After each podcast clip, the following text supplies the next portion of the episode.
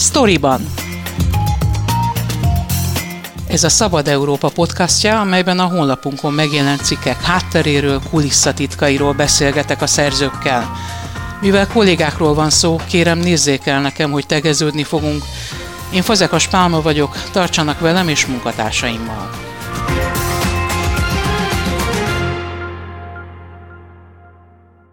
Pár napja járta be a sajtót, hogy többen felmondtak a budapesti Szent Imre Kórház szülészetén dolgozók közül az új szabályok miatt. november elsejével a kórház lényegében megtiltotta azt a korábbi gyakorlatot, hogy a választott szülésznők beosztásukon kívül is bent lehessenek a szüléskor. A Szabad Európa több cikkben is foglalkozott a Szent Imre Kórház szülészetének helyzetével, szervezeti problémákról, felmondásokról, létszámhiányról és méltatlan fizetésről érkeztek hírek. Pontosan mi is történhetett, arról Videmon Tamást kérdezem. Tavaly novemberben írtunk először a Szent Imre Kórház szülészetén tapasztalható anomáliákról, azért, mert akkor került a szerkesztőségünk birtokába egy levél. Mi volt ebben a levélben? Egy kismama számolt be a Szent Imrében történt szüléséről. Egyébként ez egy névtelen levél volt, ami a kórház vezetéséhez is eljutott. Hozzánk is eljutott a szerkesztőségbe a kórháznak az ittatószámával. Tehát ez itt teljesen hivatalosan átvett levél volt. Kismama arról számolt be, hogy próbált szülésznőt keresni, ugyanis kétezer-huszonegy. január elsejétől, amióta rendezték az orvosoknak a bérő, bérét, lényegében megszűnt a hálapénz intézménye, tehát az orvosok nem fogadnak el a szülésért pénzt, és ezért lényegében az emberek még ragaszkodnak ehhez a régi szokáshoz, és ezért próbálnak szülésznőket keresni. A levélben arról számolt be a hölgy, hogy hogyan sikerült, illetve pontosan hogyan nem sikerült találni a szülésznőt, mindenki be volt táblázva, tehát hónapokra előre be voltak táblázva, aki szabad lett volna, azt pedig nem vállalta. Leírta azt is, hogy ott a szülészeten beszélgetve több kismamával, hogy milyen tarifák vannak, ugye ötven-hetven ezer forintos tarifákról volt szó. Lényegében még számlát is adott a szülésznő kismamának. Ezen szülésfelkészítő tanfolyam volt megjel- megjelölve. Tulajdonképpen arról van szó, hogy a hálapénznek találtak egy olyan formát, ami hivatalossá teheti ezt a pénzátadást, átvételt. Tanfolyamon így van, így van, egy számlát. Így van, így van, ez a számla, ez erről szólt, hogy legyen egy ilyen hivatalos formája. És ugye a plusz szolgáltatás az volt, hogy a szülésznő megjelent a szülés napján a kórházba, és ott volt végig a, a kismamával, amíg véget nem ért a szülés, akkor is, ha éppen azok nem volt szolgálatban. Tehát erről szólt a novemberi cikk tulajdonképpen, ami ennek a levélnek a nyomán született, és aztán mikor került újra a szerkesztőségünk, illetve a te látóteredbe a Szent Imre Kórház, amelyiknek egyébként híresen jó a szülészete, sokan szülnek ott, azok után is, hogy ahogy említetted az előbb, januártól tilos hálapénzt elfogadni, és ez is motiválhatott bizonyos orvosokat, illetve szakápolókat arra, hogy a fizetős egészségügyben keressenek munkát. Olyannyira jó a híre a kórháznak, hogy Orbán Viktor miniszterelnök összes unokája itt született meg. Kicsit előrébb megyünk az időbe, akkor ugye, amiről már beszéltem, hogy kétezer-huszonegy. január elsejétől ugye az orvosoknak a bérét rendezték.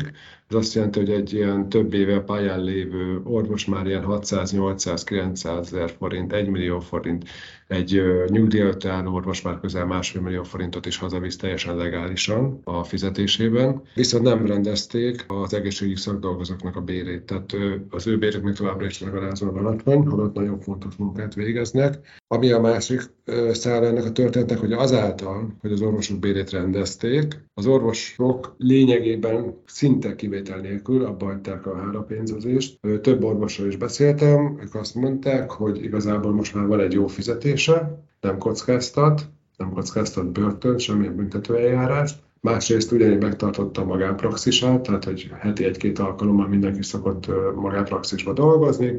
Ott azért elkérnek simán egy-egy vizitre tizenöt ezer forintot, és annyi, hogy igazából a szülés, amiért még el szoktak kérni, hát teljesen változó összegektől, ilyen száz-százötven-kétszáz ezer forintot, az esett ki. Tehát lényegében három lábon álltak a fizetés emelés előtt az orvosok, ebben az egyik láb kiesett, ez pedig a hálapénz magáért a szülésért.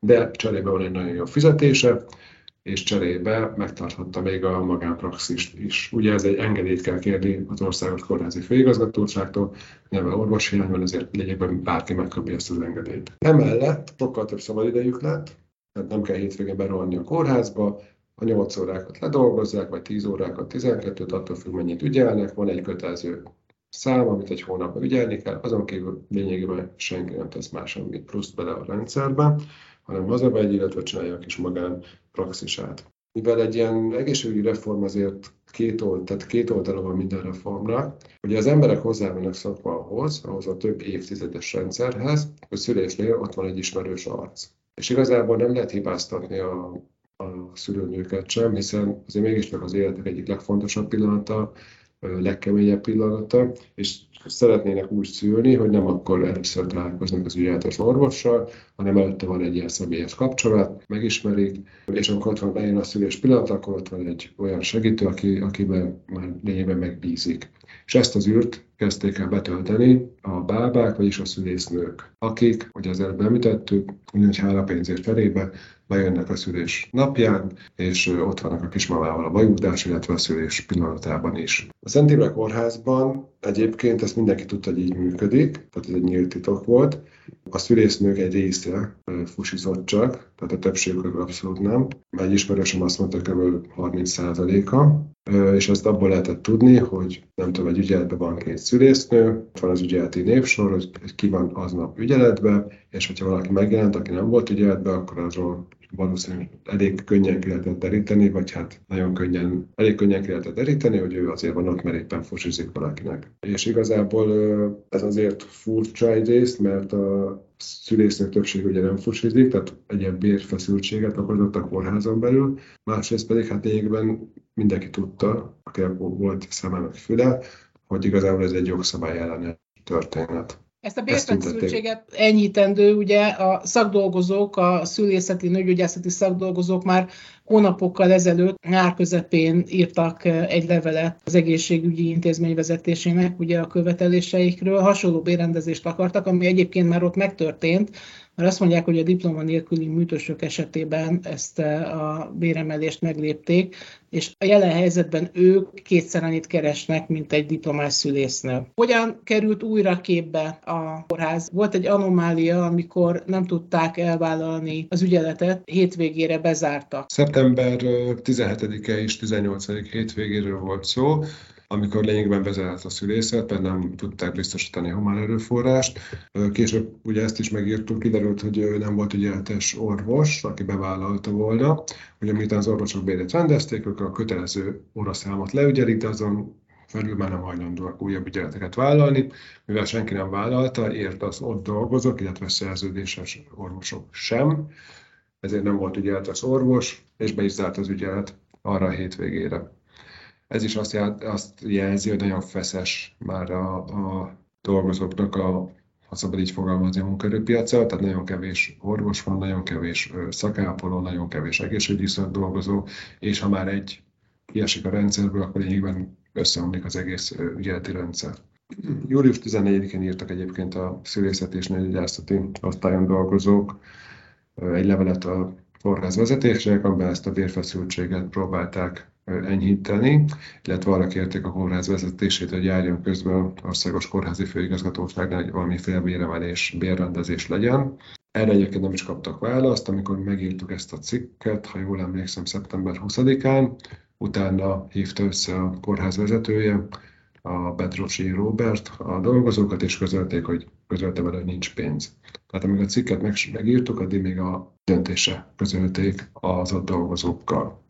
Aztán újabb szál lett, ugye ez pár héttel ezelőtt kiderült, hogy a kórház megszünteti a szülészetre felkészítő tanfolyamokat november elsejétől. Ugye ez végig is söpört a médián, amelynek hatására a huszonöt százalék dolgozókból azt hiszem Népszava írta meg utoljára, tizennégyen benyújtották a felmondásukat, és ugye egy dolgot felejtettek el, legalábbis a kórház egy dolgot felejtett el közölni, hogy ezt a döntést megelőzte egy rendőrségi tanúkihallgatás. Erről szólt a legújabb cikkem, hogy a szülészeti osztály vezetőjét behívta a rendőrség, és pont ez a névtelen levél miatt elindult egy nyomozás, és abban hallgatták meg tanúként. Tehát itt a hálapénzről volt egy ilyen tanúi kihallgatás, és ezt követően jelentette be a kórház, hogy megszünteti a szülészetre való felkészítő tanfolyamokat. Magyarul teljesen véget vet ennek a hálapénzes történetnek. Illetve arról is döntöttek, hogy csak az maradhat a szülészeten, az osztályon, aki éppen be van osztva, akinek lejár a munkaideje, el kell mennie. Mi lehet az oka annak, hogy no, ez a levél tavaly novemberben született, az osztályvezető főorvos Sziller István csak most hallgatták ki? Ez egy jó kérdés. Itt többféle verzió lehetséges, hogy aki azt a levelet írt, esetleg bejelentést tett a rendőrségen, az is lehet, hogy egy kórházi dolgozó tett bejelentést a rendőrségen, az is lehet, hogy miután megírtuk a cikket, valaki bejelentést tett a rendőrségen.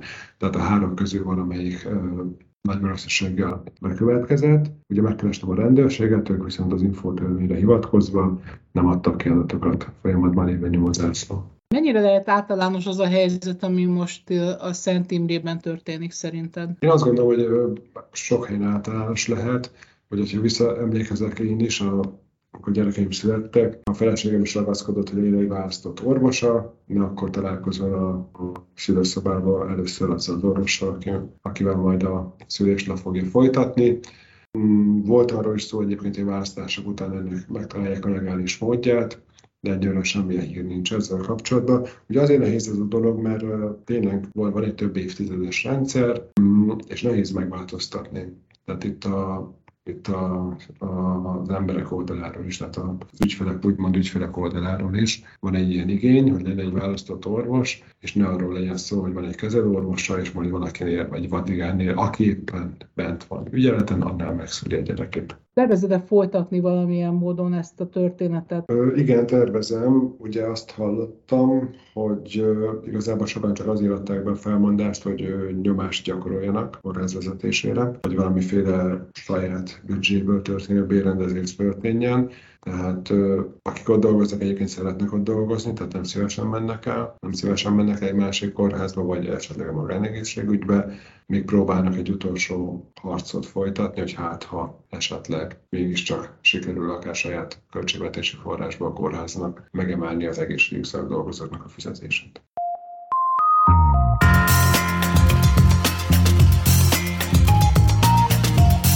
Ez volt a Sztoriban, a Szabad Európa podcastja, a honlapunkon megjelent cikkek hátteréről, kulisszatitkairól. Én Fazekas Pálma vagyok, köszönöm figyelmüket munkatársaim nevében is.